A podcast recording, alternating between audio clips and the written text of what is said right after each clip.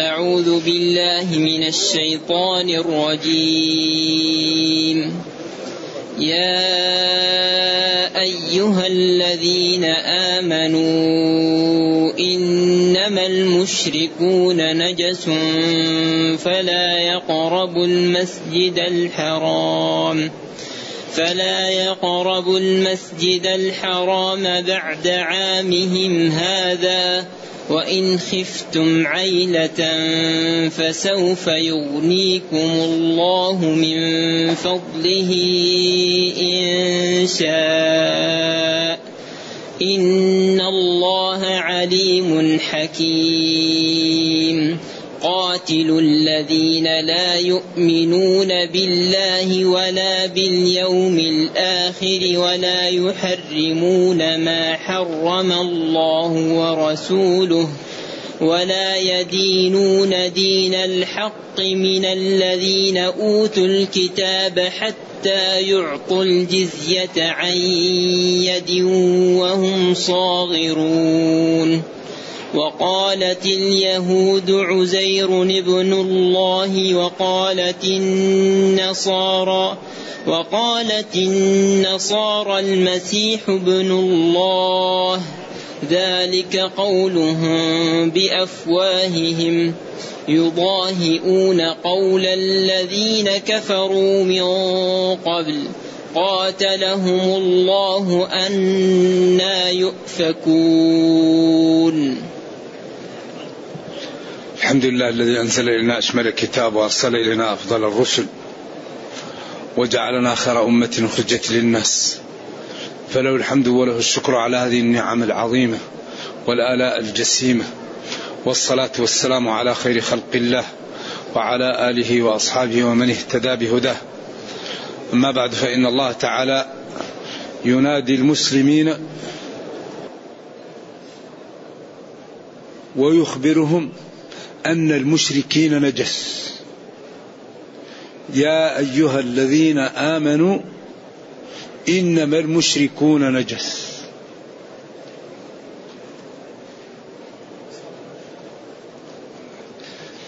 إذا ينادي الله تعالى المؤمنين يا أيها الذين آمنوا. وهذا نداء في نوع من التشجيع والتكريم والتحفيز. و يا حرف للنداء البعيد. وأي وصل للنداء فيه ال. والذين آمنوا تشمل المسلمون والمؤمنون. إنما هي أم الباب في صيغ الحصر. المشركون جمع مشرك.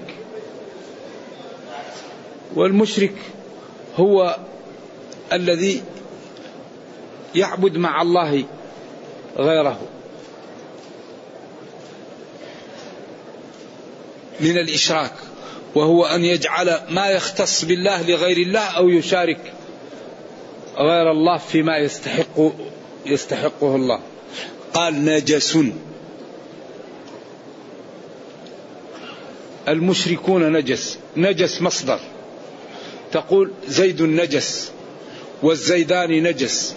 والزيدون نجس والهندات نجس. ونعتوا بمصدر كثيرا فالتزموا الإفراد والتذكير. وهذا يعني بيان شدة يعني إيغالهم في النجس. فالتعبير بالمصدر يدل على التأكيد. إذا ما الذي يكون إذا كان المشركون نجسا إذا ما الذي يحصل؟ يا أيها الذين آمنوا إنما المشركون نجس. إذا ما لا يكون؟ فلا يقرب المسجد الحرام. فمومئة للعلة. هذه تنبه وتومي إلى العلة. إذا فلعلة نجاستهم لا يقربون المسجد الحرام. كما قال السارق والسارقة فاقطعوا أيديهما لعلة السرقة. الزانية والزاني فاجلدوا لعلة الزنا. كفنوه في ثوبيه فإنه يبعث يوم القيامة ملبيا. ولا تخمر رأسه. فلعلة أنه يبعث ملبيا لا تخمر رأسه. ثم قال إنما المشركون نجس فلعلة نجاستهم لا يقربون المسجد الحرام. وهنا وقفة لفقهاء الإسلام. فمنهم من قال الله قال فلا يقربوا المسجد الحرام. بعد عامهم هذا عام تسعة. قال ابن العربي عام عشر وهذا مرجوح. لأنه عامهم هذا الذي حج فيه أبو بكر بالناس. وبعده هو عام عشر فلا يقربونه. وهذا واضح. فالشافعي وأحمد رضي الله عن الجميع قالوا الله صرح بالمسجد الحرام. إذا قال المشركون نجس فلا يقربوا. المسجد الحرام. ما قال مسجد المدينة ولا مسجد القدس ولا مسجد أي محل ثاني. إذا يفهم من دليل الخطاب أن المساجد الأخرى بخلاف المسجد الحرام. والذي يظهر من النصوص أن المسجد الحرام في سياق الشريعة يقال لكل الحرم. وإن أبى ذلك جلة من العلماء إلا أن السياق والأدلة تدل على أن الحرم كله يقال له المسجد الحرام بدليل قوله هديا بالغ الكعبة ولا في أحد يقول أنه يحل أن يذبح الهدي عند الكعبة لأن الكعبة في داخل الحرم لكن في هديا بالغ الكعبة أي بالغ الحرم وقال هم الذين كفروا وصدوكم عن المسجد الحرام والهدي معكوفا أن يبلغ محله وصرح أنهم كانوا في المسجد الحرام وهم في طرفه في الحديبية. وقال جل وعلا سبحان الذي أسرى بعبده ليلا من المسجد الحرام. قالوا كان في بيت أم هانئ خارج عن الحرم وإنما الحرم كله يقال له المسجد الحرام. والذي يظهر من النصوص أنه تضاعف فيه الحسنات. أن كل الحرم المكي تضاعف فيه الحسنات. هذا الذي يظهر من النصوص وأنه أيضا الجريمة فيه تغلظ. لا تضاعف لكن تغلظ. يكون يضربك صوت واحد لكن يضربه أقوى الناس. تغلظ فيه المعصية جمعا بين الأدلة من جاء بالحسنة فله عشر أمثالها ومن جاء بالسيئة فلا يجزى إلا مثلها. جمعوا بين النصوص قالوا المعصية في المسجد الحرام تغلظ و و وقد وعد أوعد من يحاول أن ينوي المعصية. قال ومن يرد فيه بإلحاد بظلم نذقه من عذاب أليم. ولو بعدن أبين. الذي يريد أن يعمل معصية في الحرم ولو خارج الحرم قالوا هذا عليه الوعيد. ولذلك قال الفقهاء الغنم بالغرم. الغنم بالغرم. الغنم ما تكسب بالتعب. ما يمكن واحد يكسب بدون تعب. ولذلك الله يقول أوفوا بعهدي أوفي بعهدكم. إن الله اشترى أجرك على قدر نصبي الغنم وهو ما تأخذ بالغرم بما تتعب فيه. ذلك كل ما كان الشخص كثير الطاعة كل ما كان كثير الحسنات. لذا من أكثر ما تضاعف فيه الحسنات صلاة الفريضة في المسجد الحرام. أجرها كثير. الصلاة الواحدة يعني تساوي من عمر الإنسان خمسة وخمسين سنة وخمسة شهور وسبعة عشر يوم. صلاة واحدة في المسجد الحرام. لأنها بمئة ألف صلاة وبعدين ضيف معها الفريضة سبعة وعشرين وقسمها على عمر الإنسان. تساوي من عمر الإنسان خمسة وخمسين سنة وخمسة شهور وسبعة عشر يوم. صلاتين مئة وعشر سنوات. هذا ربح هائل. لكن هذا الربح يكون إذا كان الإنسان يمسك البصر عن النظر للحرام الأذن عن سمع الحرام اللسان عن النطق بالحرام يكون يستعمل موارد العلم في شكر الله. وجعل لكم السمع والأبصار والأفئدة لعلكم تشكرون. أعطانا موارد العلم لنستعملها في شكر الله. فالذي يكون في مكة ويستقيم ربحه كثير. أما المدينة فالصلاة الواحدة فيها تساوي ثمانية شهور من عمر الواحد. ثمانية شهور ما هي مثل خمسة وخمسين سنة. فرق كبير جدا. إذا جمهور العلماء قالوا الكافر لا يأتي للمسجد الحرام. والمسجد الحرام كل الحرم. هذا قول مالك قول الشافعي وأحمد في المشهور عنه وقول الجمهور. أبو حنيفة قال المقصود أن لا يمكن الكفار من الحج واستدل بقوله صلى الله عليه وسلم لما أرسل عليا بأول هذه السورة ولا وأن لا يحج بعد العام مشرك. قال إذا لا يمكن من الحج قال أما أهل الكتاب والكفار الذين هم عبيد للمسلمين. يجوز أن يدخلوا المسجد الحرام. يجوز أن يدخلوا الحرم. مالك. عمم في جميع المساجد لجميع المشركين. أما المسجد الحرام فلأن الله صرح. وعمم المشركين في المسجد الحرام ثم أومأ إلى العلة فعدها مالك لكل المساجد. قال إنما المشركون نجس. فلعل نجا فلعلة نجاستهم لا يقربون المسجد الحرام. فلا يقربوا المسجد الحرام. قال وبقية المساجد قدوتها المسجد الحرام لأنها يجب أن تطهر من النجس. ونبينا صلى الله عليه وسلم قال للأعراب الذي بال في المسجد إن هذه المساجد إيش؟ لا تصلح لشيء من القاذورات ولا من النجس إنما هي لذكر الله ولقراءة القرآن وللصلاة.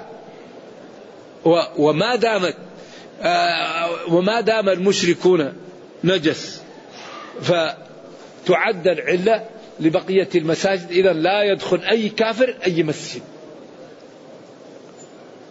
لا يدخل أي كافر أي مسجد.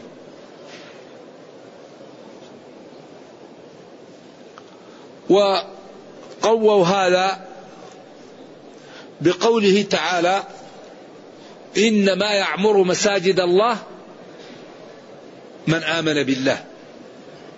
إنما يعمر مساجد الله من آمن بالله. الذي لا يؤمن بالله ليس له حق في عمارة المسجد.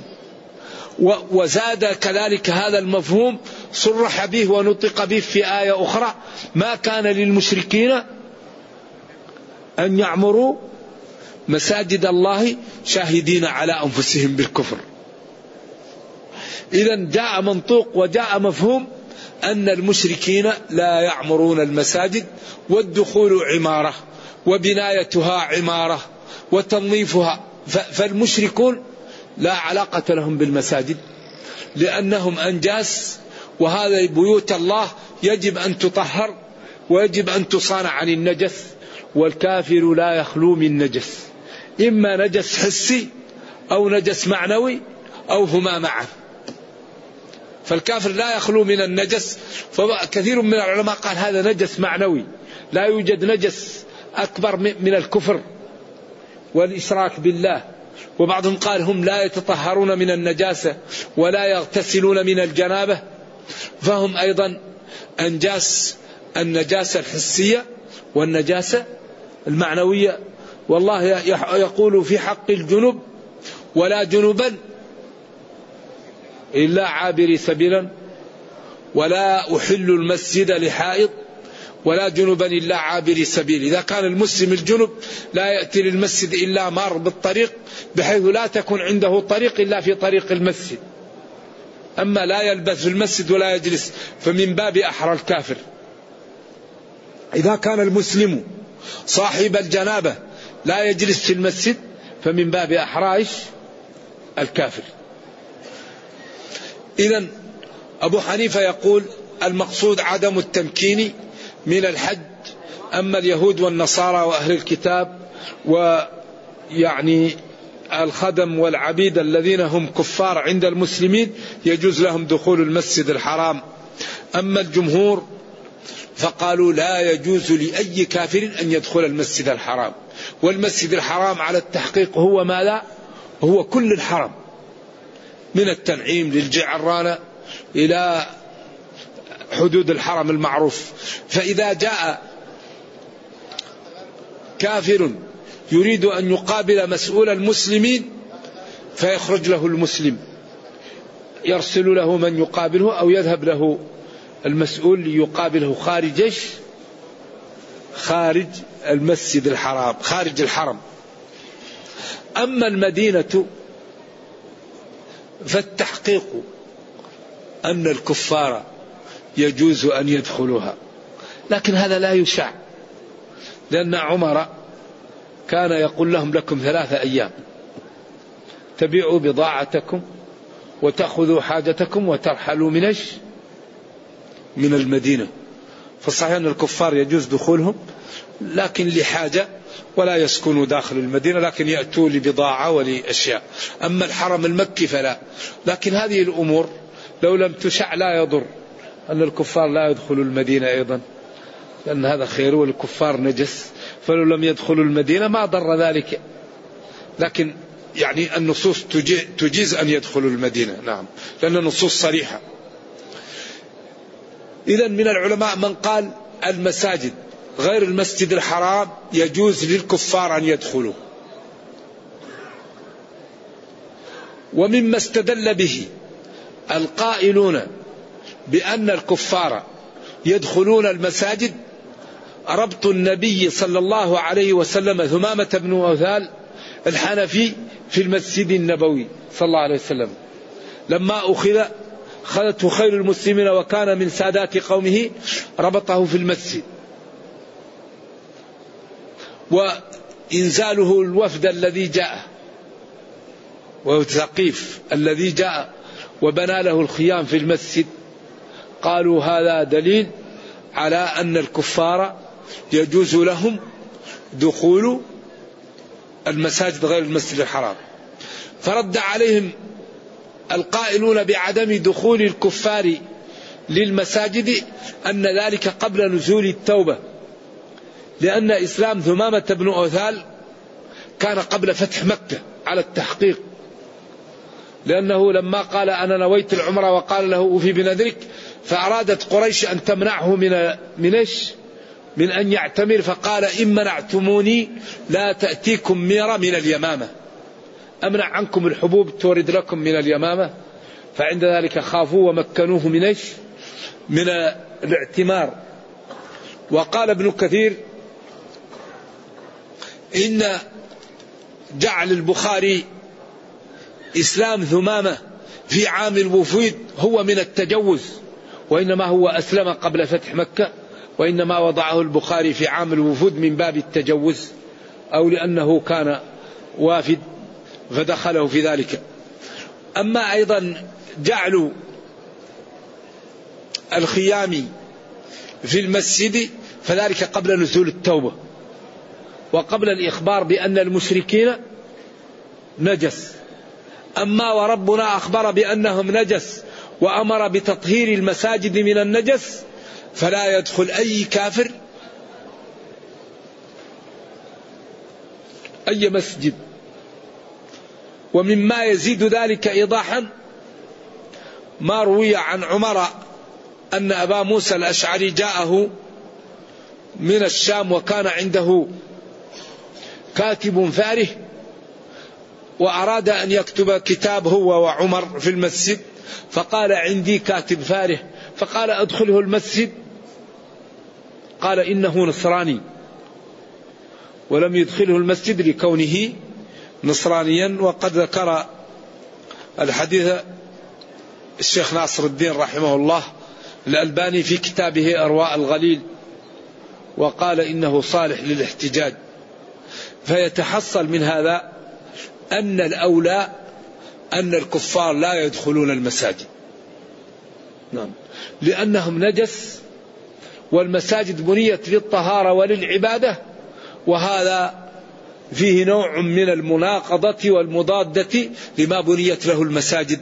ما دام الجنب لا يدخل المسجد ولا تصلح للقاذورات والله أخبر أن الكافر نجس فلا ينبغي للكافر أن يدخل المسجد. لأن الله قال إنهم نجس. إنما المشركون نجس. وقال فلعلة نجاستهم لا يقرب المسجد الحرام والمسجد الحرام هو أول بيت بني لعبادة الله والمساجد تبع له في ذلك. فالأولى أن الكفار لا يدخلون المساجد. إلا إذا كانت هناك ضرورة لإدخالهم فالضرورات تبيح المحظورات. وإن أراد الكفار أن يأتوا للمساجد ليروها فينبغي أن يكون بجنب المسجد أماكن تعمل فيها مجسمات للمساجد ويعمل شرح عن المساجد لمن يريد من الكفار أن يطلع على المساجد. وبالأخص في الأماكن التي يكون فيها المسلمون قلة ويكون أكثر السكان كفار. فينبغي أن يجعل بجانب المسجد مكانا ويجعل فيه مجسما للمسجد فإذا جاء الكافر ليرى المسجد فيشرح له على هذا المجسم ويقال له إن الدين الإسلامي يقول إن الكافر لا يدخل المسجد لأنه ينبغي الطهارة وينبغي أمور وهذا إخبار من الله. الله قال إنما المشركون نجس. ولذلك الدين جاء من الله. وما كان لمؤمن ولا مؤمنة إذا قضى الله ورسوله أمرا أن يكون له فالامتثال هو هو النجاة. إذا مالك يقول كل المساجد لا تدخل من الكفار. والشافعي وأحمد يقول المساجد غير المسجد الحرام يجوز أن يدخلها الكفار. وأبو حنيفة يقول المقصود عدم تمكين الكفار من الحج والكافر يجوز له أن يدخل المسجد حتى المسجد الحرام إذا كان معاهدا أو كان عبدا لمسلم. والذي يظهر من النصوص أن الكفار لا تدخل المساجد. بدليل ما كان للمشركين أن يعمروا مساجد الله وبدليل قوله إنما يعمر مساجد الله من آمن بالله وبدليل قوله إنما المشركون نجس فلعلة نجاستهم لا يقربوا المسجد الحرام بعد عامهم هذا ولأن هذا أحوط وأبعد وأكثر صيانة للمساجد. ولذلك من الأمور التي ينبغي أن تصان عنها المساجد أمور الدنيا المحض. لا ينبغي أن يباع ولا يشترى في المسجد. ولا ينبغي أن يكون المسجد إلا للعبادة. الصلاة الذكر الاستغفار الاعتكاف أو الأمور التي لها علاقة بالعبادة. الأمور التي ليست دنيوية محض كعقد الزواج وكالصلح. وكعقد الألوية الأمور التي يعني لها علاقة بالدين. أما البيع والشراء المحض والسؤال عن الضالة وأمور الدنيا هذه ينبغي أن يصان عنها المسجد. كما ينبغي للمسلم إذا جاء للمسجد أن يفرغ وقته لعبادة ربه في المسجد. فإذا خرج يرجع إلى دنياه. إذا أراد المسلم أن يدخل المسجد ينبغي أن يأخذ مصحفا يقرأ أو يصلي أو يستغفر أو يسكت. أما يأتي للمسجد ويبدأ يتكلم في أمور الدنيا حتى ينتهي الوقت ويخرج ولم يستفد شيئا هذا لا ينبغي. ينبغي أن نعمر أوقاتنا التي تكون في المسجد. كما ينبغي لنا أن نخاف من أن نمر بين يدي المصلي وأن نشوش على المصلي أو نرفع صوته أو نأذيه برائحة كريهة أو نتخطى رقاب الناس. الذي يأتي للمسجد ويريد الصفوف الأولى يأتي مبكرا. أما الإنسان يتأخر ويأتي يدعس على الناس. قال له أجلس فقد آذيت. من جاء في الساعة الأولى فكأنما قرب بدنه. أما يأتي متأخر ويدعس على الناس هذا ما يجوز هذا أذية. أذية المسلم لا تجوز. والذي يأتي ويأخذ المصحف ويرفع صوته على القارئين والمصلين هذا لا يجوز. أسمع نفسك أو أقرأ في سرك لا تأذي الآخرين. والذي يأتي ويأكل البصل والثوم أو يتضمخ برائحة كريهة ويجلس أمام الناس ويأذيهم هذا لا يجوز. والذي يمر أمام المصلي وله مندوحة هذا آثم. إذا ينبغي إذا جئنا للمساجد أن نتأدب. نقرأ القرآن نذكر الله نستغفر نسكت. لا نرفع أصواتنا ولا نحمل رائحة كريهة ولا ندعس على رقاب الناس ونتخطاها. نتأدب. فإذا لم نجد مندوحة فالذي يصلي في طريق الناس آثم. وأذم مار له مندوحة ومصل تعرض. المار الذي يجد طريق ما هو أمام الناس ويمر أمام الناس هو آثم. والذي يأتي للباب ويصلي هذا أثم لأنه تعمد أن الناس يمرون أمامها. فهو أوقعهم في إيش؟ أوقعهم في الإثم. ولذلك فيه كتب تتكلم عن المساجد إعلام الساجد للزركشي وفيه كتاب القضاعي وفيه كتب في هذا الجانب ينبغي للمسلم أن يقرأها فيعلم ماذا عليه إذا دخل المسجد وماذا له حتى يعطي للآخرين حقوقهم ويأخذ حقه ولا يزيد على ما أعطاه الله. إذا يقول جل وعلا يا أيها الذين آمنوا إنما المشركون نجس. فلعلة نجاستهم لا يقربوا المسجد الحرام بعد عامهم هذا عام تسع. ثم جاء على طول سد ما يخطر بباب المسلمين. نحن بواد غير ذي ثر وكل من حولنا كفار. فإذا منعنا الكفار من من الاعتمار ومن الحج ومن زيارة بيت الله كيف نعيش؟ كيف نعيش إذا؟ قال جل وعلا وإن خفتم عيلة فسوف يغنيكم الله من فضله لا تخافوا. امتثلوا أوامر الله واجتنبوا نواهيه والباقي على الله. لذلك الله دائما إذا جاء باب سده كما قال هناك وأمر أهلك بالصلاة واصطبر عليها. قالوا الصلاة تأخذ الوقت تحتاج إلى وضوء وإلى جماعة وإلى انتظار الصلاة. طيب كيف نعيش؟ قال وإن خفتم عيلة. قال لا نسألك رزقا نحن نرزقك. ما دامت الصلاة تأخذ عليك الوقت الله يرزقك. هنا قال إنما المشركون نجس فلا يقربوا المسجد الحرام بعد عامهم هذا وإن خفتم عيلة فقرا ونقصا في المال فالله يغنيكم من فضله. إذا التزموا شرع الله والغناء والحفظ والعزة على الله.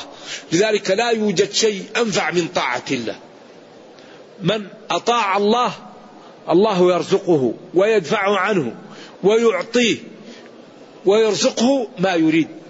إذا وإن خفتم عيلة فسوف يغنيكم الله من فضله إن شاء. قال إن شاء هذا دليل على أن كل شيء بيد الله وأن الخلق لا يملكون شيئا. فأباح الله لهم الجزية وأرسل المطر مدرارا وأصبحت البلاد تخرج الحبوب والثمار ويجنوها لمكة واستغنوا أهل مكة وما وعد الله به أنجزه جل وعلا لأنه لا يخلف الميعاد. إذا وإن خفتم عيلة فقرا فسوف يغنيكم الله من فضله. من فضله إن شاء غناكم وقد شاء ذلك فخصب التبالة والجرش وغيرها من البلاد المتاخمة للحجاز لمكة وأصبحوا يأتون بالميرة وبالحبوب ويستوردون لهم وأباح لهم الغنائم وأخذ الجزية واستغنى المسلمون. وقال فسوف يغنيكم الله من فضله إن شاء إن شاء غناءكم. ولذلك الغنى بيد الله فينبغي للمسلم أن يطلب غناه بما شرع الله له. فأحل البيع وأحل الزراعة وأحل التنمية وحرم الربا والنجش والغرر وبيع الجهالة والحصى وبيعتين في بيعة وبيع قبل أن تأخذ وبيع ما لا تملك. والبيع قبل القبض. في بيوع حرمها وفيه بيوع أحلها وجعل لك مندوحة وقال لك هذا إن اتبعته أبشر بالخير وهذا إن اتبعته لا تلومن إلا نفسك. وأعطاه موارد العلم وأعطاه العقل. وقال من يعمل من الصالحات من ذكر أو أنثى وهو مؤمن فلنحيينه حياة طيبة. فلذلك حري بنا أن نجتهد في طاعة ربنا وأن نجتنب معاصيه لأن المعاصي توقع في العطب وفي الهلكة ثم قال فسوف يغنيكم الله من فضله. إن شاء غناءكم ولذلك الغنى بيد الله. ولذا المحروم محروم والمطعوم مطعوم. وإذا سمعت بأن مشدودا أتى عودا فأثمر في يديه فصدقي. وإذا سمعت بأن محروما أتى ماء ليشربه فغاض فحققي. ومن الدليل على القضاء وكونه بؤس اللبيب وطيب عيش الأحمق. نعم.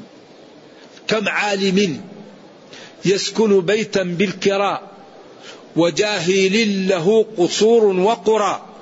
لما قرأت قوله سبحانه نحن قسمنا بينهم زال المراء.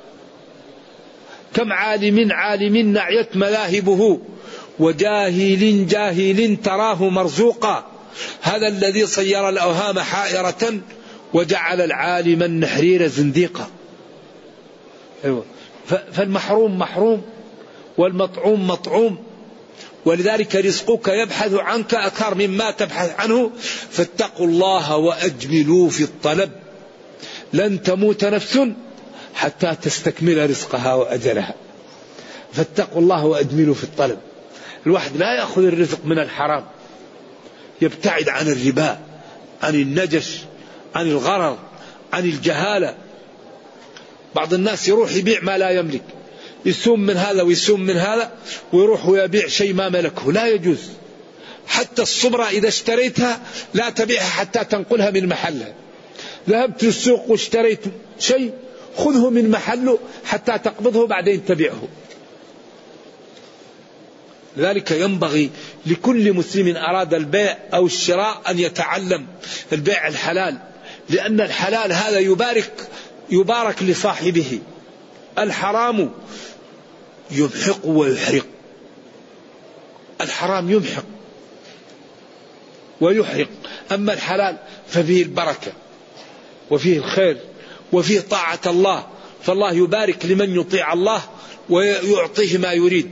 ولذلك قال لهؤلاء وإن خفتم عيلة فقرا فسوف يغنيكم الله. من فضله. فضل الله يده ملآ سحاء قل ادعوني أستجب لكم. إن شاء ذلك. ثم قال قاتلوا الذين قاتلوا. أمر للوجوب. قاتلوا. ما قال اقتلوهم قال قاتلوهم. لذلك عدوك من المشركين أول ما تدعو إلى ثلاثة خصال. أول شيء دخول في الإسلام. الإسلام دين النزاهة دين العدالة دين الرفق دين السماحة دين الكرامة دين الصدق دين الطهارة. تعال ادخل في هذا الدين. ما تريد ادفع الجزية. لابد يكون الإسلام عالي. ما تريد؟ البيدان. لقد أرسلنا رسلنا بالبينات وأنزلنا معهم الكتاب والميزان. الكتاب الميزان الصدق والعدل والحسن. فإن لم يرتدع بالكتاب ولا بالميزان قال وأنزلنا الحديد فيه بأس شديد. إن لم يردع بالكتب يردع بالكتائب. إذا فادعوهم إلى خصال ثلاث خصال. الدخول في الإسلام. فإن دخلوا فيه أخبرهم أنهم إن أرادوا أن يذهبوا ويتحولوا إلى الإسلام فإن لم يفعلوا فلهم مال إعراب المسلمين. فإن أبوا فالجزية. فإن أبوا فقل لهم القتال. لا بد أن تبقى الإدارات في العالم بيد المسلمين. لا بد أن يكون الدين هو اليعلى ويكون الدين كله لله. لا بد أن تبقى الإدارات في العالم بيد المسلمين. من شاء فليؤمن ومن شاء فليكفر. شريطة الإذعان شريطة أن يعلو دين الله. وإن جندنا لهم الغالبون. الإسلام يعلو ولا يعلى عليه بالحجة طبعا وبالبيان. فإذا ترسم المسلمون الخطى المرسومة لهم لا بد أن ينتصروا. وإذا لم ينتصروا فالسبب أن المسلمين لم يترسموا الخطى المرسومة لهم. كما قال جل وعلا قل هو من عند أنفسكم. إذا قاتلوا الذين لا يؤمنون بالله ربا معبودا بحق متصفا بصفات الكمال والجلال لا يؤمن ولا باليوم الآخر اليوم الذي يجعل الولدان شيبا وفيه الجزاء ولا ولا ولا يحرمون ما حرم الله ورسوله. من الربا ومن الخمر ومن الزنا ومن الظلم ومن الشرك والكفر. ولا يدينون دين الحق أي دين الله أو الدين الذي هو الحق على الأقوال الموجودة في الحق. من الذين أوتوا الكتاب. من الذين أوتوا الكتاب. من الذين أوتوا الكتاب اليهود والنصارى. حتى يعطوا الجزية عن يد مواتية والحال أنهم صاغرون. عن يد مواتيه والحال أنهم صاغرون. وهنا وقفات مع من تؤخذ منه الجزية ومن لا تؤخذ منه الجزية وكم عدد الجزية وهل لا تؤخذ إلا من الرجال أو غيرهم. أقوال وكلام للعلماء طويل عريض في هذه المسألة. نبينه إن شاء الله من الغد. ونرجو الله جل وعلا أن يرينا الحق حقا ويرزقنا اتباعه وأن يرينا الباطل باطلا ويرزقنا اجتنابه وأن لا يجعل الأمر ملتبسا علينا فنضل. اللهم ربنا أتنا في الدنيا حسنة وفي الآخرة حسنة وقنا عذاب النار. اللهم أصلح لنا ديننا الذي هو عصمة أمرنا وأصلح لنا دنيانا التي فيها معاشنا وأصلح لنا آخرتنا التي إليها معادنا واجعل الحياة زيادة لنا في كل خير والموت راحة لنا من كل شر. اللهم اغفر لنا ذنوبنا كلها دقها وجلها أولها وآخرها علانيتها وسرها. اللهم إنا نسألك الجنة ونعوذ بك من النار. اللهم احفظ هذه البلاد واحفظ بلاد المسلمين عامة. ونسألك أن ترحم ضعفنا وتجاوز عن سيئاتنا. إنك خير مسؤول والقادر على ذلك. وصلى الله وسلم وبارك على نبينا محمد وعلى آله وصحبه. والسلام عليكم ورحمة الله وبركاته. يقول أسس هذا المسجد للبكاء والخشوع أم أسس للنزهات والتصوير؟ أفتيني يا أيها الأمين وإياك من التهوين والتبرير يا يا أخي المسجد على كل حال أسس للخير والدين يسر ما نبرر. لكن الصحابة كانوا يناموا في المسجد إذا احتاج الإنسان أن ينام في المسجد وإذا احتاج أن يأكل في المسجد وإذا احتاج أن يعقد في المسجد. لكن المساجد بنيت لطاعة الله والرجل اللي بال قالوا المساجد لا تح... لا تصلح للقاذورات، القاذورات لا تصلح في المسجد. لكن نحقق القاذورة فنبعدها من المسجد والأشياء المباحة نفعلها في المسجد والأشياء المأمور بها ولا نت يعني نتشنج ولا نبرر أيضا الحرام ولا الشيء الذي لا يجوز لكن الرفق ما كان الرفق في شيء إلا زانه الآن بعض الناس يقول لك أقفل الجوال. طيب واحد جاء ولا يعرف الطريق ولا يعرف شيء ومعها أسرة ومعها أطفال. إذا قفل الجوال من أين يهتدي لهؤلاء؟ لكن يمكن أن يجعل الجوال على الهزازة وعلى الصامت أو لا يجعله على صوت يزعج. فلازم أن يعني نعلم أن ديننا دين يسر. لا نشدد على الناس ولا نبيح الحرام. في فرق بين الحلال وبين الحرام وبين ذلك. لما أراد أن يضرب جاءه بقوي قال له لا. جاءه بضعيف قال له لا. بين هذا. أيوة. لما قال وليشهد عذابهما طائفة جاء بعصا قال أنا الله لا يريدني أقتلها يريدني أؤدبها فلذلك لا بد أن نعرف الدين وسط. ولذلك من بين فرث ودم لبنا خالصا. هو ضد تشدد اليهود وضد تسيب النصارى. اليهود كان واحد إذا تنجس ثوبه يقطمه إذا عمل معصية يقتل نفسه. النصارى ما عندهم مكافأة بس السماح السماح. الدين أباح لك السماح والمكافأة. وأباح لك إذا تنجس ثوبك إيش تغسله. ومن تاب تاب الله عليه. إذا ديننا دين يسر. فلا نتشدد ولا إيش ولا نتسيب. وسط. فما أباحه الله نعمله وما حرمه نجتنبه. نعم جزاك الله خير. يقول المدينة في زمن عمر كانت هي عاصمة الإسلام والآن ليس كذلك. على كل حال نرجو الله تعالى أن يوحد صفوف المسلمين وأن يقوي شوكتهم. وأن يحبب إلينا وإليهم الإيمان ويزينه في قلوبنا وقلوبهم. نحن الآن مشكلتنا مشكلة الأمة المسلمة أنها لا تقوم بالأسباب. الدنيا يحكمها قانون إيش؟ المعاوضة. الكفار علموا من ظاهر الحياة الدنيا قيمة العقول فيبذلون, فيبذلون في العقول. المسلمون يزهدون في العقول. علموا من ظاهر الحياة الدنيا قيمة الاستشارة. فأهم شيء يعتنون به الاستشارة. لذلك هم أقوياء والمسلمون ضعاف لأنهم أخذوا بأسباب القوة. يشترون العقول المسلمون يزهدون في العقول. يهتمون بالاستشارة يهتمون بالإبداع. يهتمون بالعلم يبذلون في العلم. المسلمون يزهدون. فزهد زايد زهد سوى تقويض. ولذلك باختصار أكبر مشكلة تعيشها الأمة أوامر معطلة ونواهي منتهكة. هذا الذي قوض العالم الإسلامي أوامر معطلة. أعدوا. كونوا مع الصادقين. اثبتوا. اذكروا الله. تعاونوا. أوامر معطلة. نواهي منتهكة. ولا تنازعوا. ولا تكونوا كالذين خرجوا من ديارهم. لا تقربوا الزنا. أوامر معطلة ونواهي منتهكة هي التي وصلت الأمة إلى الضعف وتسلط الأعداء. إن الله لا يغير ما بقوم.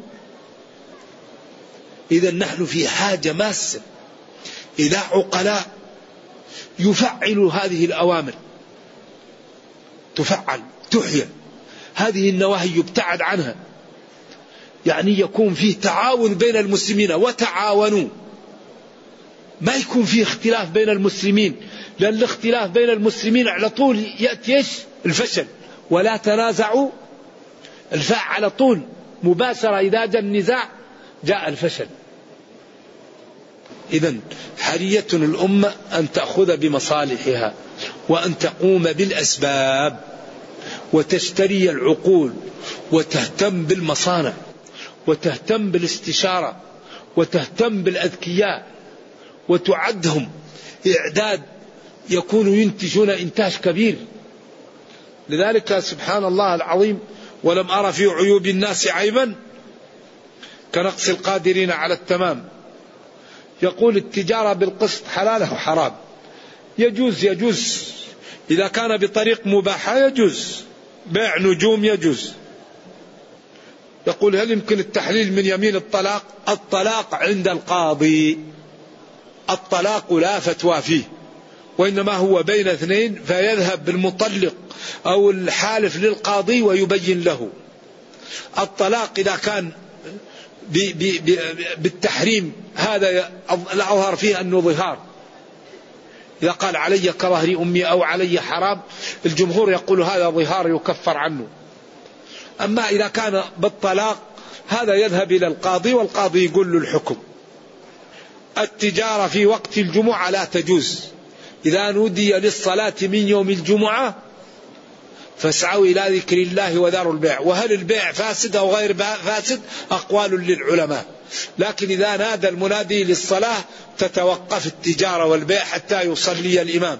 فإذا قضيت الصلاة فانتشروا في الأرض. قال بعض العلماء البيع بعد الجمعة مبارك لأن الله قال وابتغوا من فضل الله. أما بعد الأذان فلا. يقول التهادي النساء لذهب يجوز تهادوا تحابوا أيوة لكن يجوز أن تهدي هذه لهذه ومن عمل لكم معروفا فكافئوه. ويجوز التهادي لكن البيع الذهب بالذهب لا يجوز إلا بشرطين التساوي والتقابض.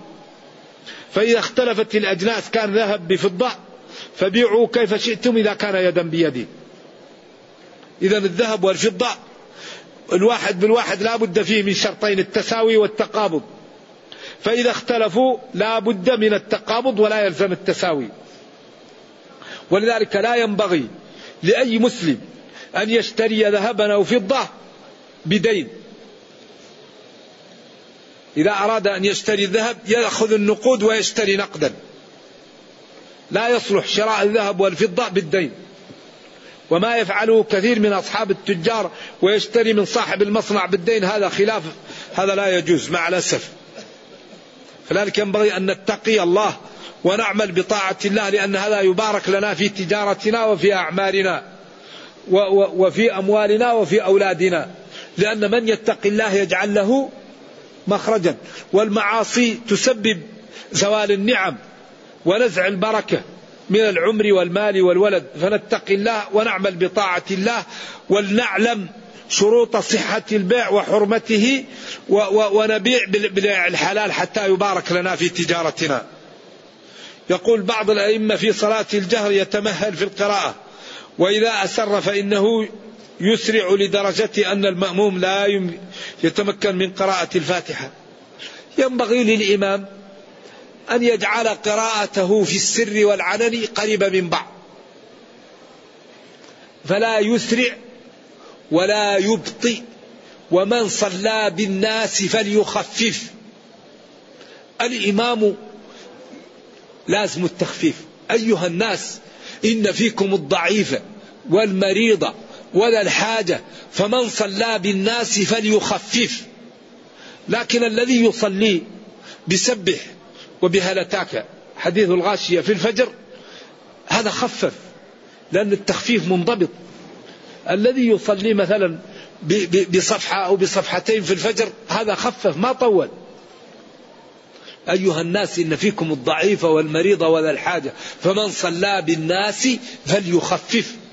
ومن صلى لنفسه فهو إن أراد أن يخفف وإن أراد أن يطيل لكن من يصلي بالمسلمين وبالأخص في الأماكن التي يكون فيها المسجد فيه آلاف الناس هذا يخفف. لكن التخفيف منضبط فإذا قرأ بقصار السور في الفجر لا يقال إنه لم يخفف.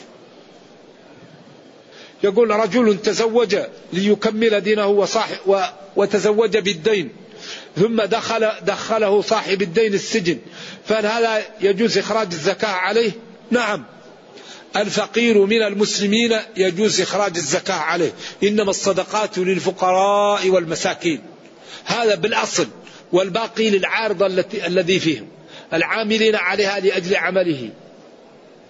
والمؤلف قلوبهم لأجل تأليفهم. والباقي للأمور. أما الزكاة أصلها للفقراء والمساكين. صدقة تؤخذ من أغنيائهم فترد على فقرائهم. الزكاة أصلها للفقراء والمساكين. أما الباقي فهي لهم عرض للعارض الذي جاءهم. أما أي مسلم فقير فهو يستحق الزكاة. إلا إذا كان أبا لك أو ابنا أو زوجة لا. الزكاة لا تعطى للأصول ولا للفروع ولا للزوجة. وإنما تعطى للناس أبناء العم والإخوان الذين لا تلزمك نفقتهم. ما حكم التسبيح على السبحة التسبيح طيب في كل شيء لكن الأفضل في الأصابع. تأتي فيها نور يوم القيامة.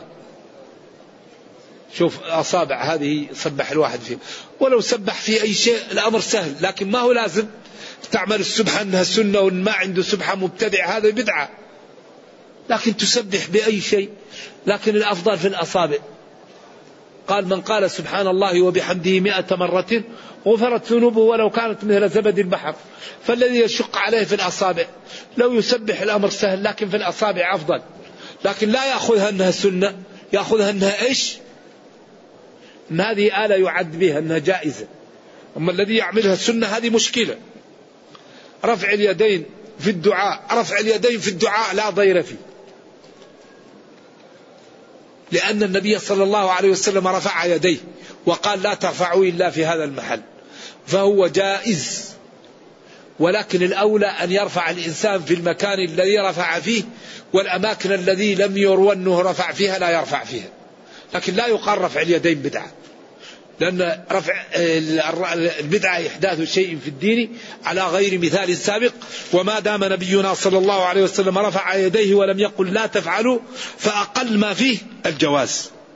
لكن الأفضل أن نرفع في المكان الذي رفع فيه وأن لا نرفع في الأماكن الذي لم يرفع فيها.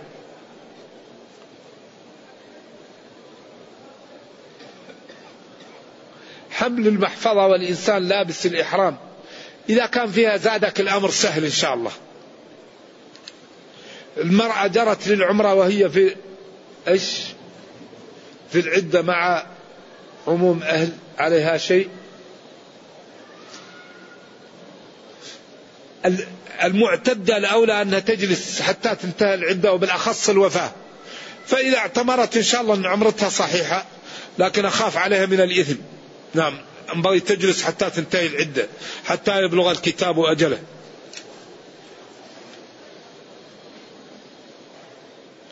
ما معنى الإلحاد في المسجد الحرام؟ هل المقصود مكة فقط أو المساجد؟ هل ترك النهي عن المنكر من الإلحاد؟ هل تخطي رقاب الناس من الإلحاد؟ الإلحاد هو الميل عن الشرع ومن يرجي بإلحاد واللحد هو الميل والشق في القبر. ولكن دائما يقال الإلحاد للكبائر. آه، والإنسان ينبغي أن يبتعد عن المعاصي جميعها وبالأخص في المسجد الحرام. هل أي صلاة في المسجد الحرام بمئة ألف صلاة أم صلاة الفريضة فقط؟ الذي يظهر أن النوافل في البيوت أفضل. لأن النبي صلى الله عليه وسلم قال صلاة المرء في بيته أفضل إلا المكتوبة. فإما أن النوافل لا تضاعف في المساجد وإذا كانت تضاعف في المساجد فهي في البيوت أفضل. إذا على كل حال الصلاة في البيت النافلة أفضل. أفضل لأنها لا تضاعف أو إذا كانت تضاعف في المسجد فهي في البيت أفضل. إذا ينبغي أن نصلي النوافل في بيوتنا. لأن نبينا صلى الله عليه وسلم قال في هذا المسجد وسبب ورود هذا الحديث التراويح أيها الناس إني رأيت مكانكم ولولا أني خشيت أن تفرض عليكم فصلوا في بيوتكم فصلوا في بيوتكم فإن صلاة المرء في بيته أفضل إلا المكتوبة. وسبب ورود الحديث التراويح. إذا صلاة صلوات النوافل في البيوت أفضل. نعم. هذا الذي يظهر والله أعلم. هل يجوز أن تحج امرأة مع ابنها عمره ثمانية عشر سنة؟ محرم. نعم يجوز. وهو رجل بالغ. ما صحة الحديث؟ أمرت أن لا أكف ثوبا في الصلاة. لا أعرفه. لكن نهى عن الكف القبض قيل قبض الشعر والثياب في الصلاة ولا أعرف درجة هذا. أمرت آه، بعدين يقول وحديث رجب شهر الله وشعبان شهري ورمضان شهر أمتي لا أعرف هذا. ورجب لا يصح فيه شيء آه، شعبان. كل ما ورد من الأحاديث في شعبان لا يصح وللحافظ بن حجر رسالة في ذلك.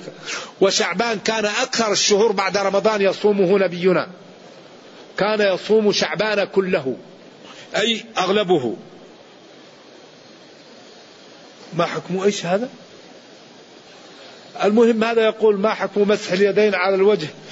ورد حديث فيه لا يثبت. وقال الحافظ بن حجر إنه صالح للاحتجاج. والمحققون يقول لا يثبت. نعم. أي بعد الدعاء.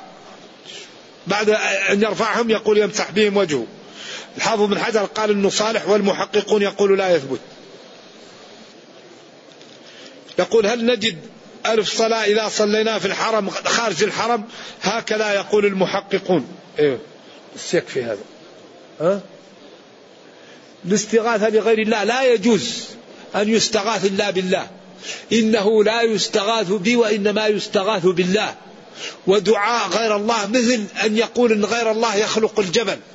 ولذلك الله بين هذا ووضحه في سورة النمل. قال قل الحمد لله. وسلام على عباده الذين اصطفى. آه الله خير ما تشركون. أما خلق السماوات والأرض وأنزل لكم من السماء ماء فأنبتنا به حدائق ذات بهجة. ما كان لكم أن تنبتوا شجرها. أإله مع الله؟ بل هم قوم يعدلون. أمن جعل الأرض قرارا وجعل خلالها أنهارا. وجعل لها رواسي وجعل بين البحرين حاجزا. أإله مع الله بل أكثرهم لا يعلمون. ثم قال وهو محل الشاهد أمن يجيب المضطر إذا دعاه؟ أمن يجيب المضطر إذا دعاه؟ ويكشف السوء ويجعلكم خلفاء الأرض. هذه الثلاثة يطلبها الخلق من الأولياء. إجابة المضطر وكشف السوء وجعلكم خلفاء في الأرض. وبعدها قال قليلا ما تذكرون حيث تفرقون بين إجابة المضطر وبين خلق الجبال والكل حق خالص لله لا يشاركه فيه غيره. إذا هذا إعجاز في القرآن حيث أتبع أمن يجيب المضطر بقليلا ما تذكرون. لأنك إذا قلت من خلق الجبل؟ يقول الله. من خلق البحر؟ الله. من يجيب المضطر؟ كل بلد له أولياؤه. كل بلد فيها أولياء. إما سيد حراسم أو العيدروس أو البليروي أو البدوي. كل بلد له أولياءه. أمن يجيب المضطر إذا دعاه ويكشف السوء المرض ويجعلكم خلفاء يعطيك الوظيفة ويعطيك الجاه. أإله مع الله. ثم قال قليلا ما تذكرون. قليلا ما تنتبهون حيث تفرقون بين هذا وهذا والكل خالص لله. إنه لا يستغاث به وإنما يستغاث بالله. أما الذين يذهبون للقبور ويسألون منهم الحوائج فهذا عمل شنيع وخطر جسيم. والله قال لأصحابه قليلا ما تذكرون حيث تدعون غير الله وتقولون إن الله هو اليخلق. وكل هذا خالص لله. نرجو الله أن يرينا الحق حقا. نكتفي بهذا. والسلام عليكم ورحمة الله.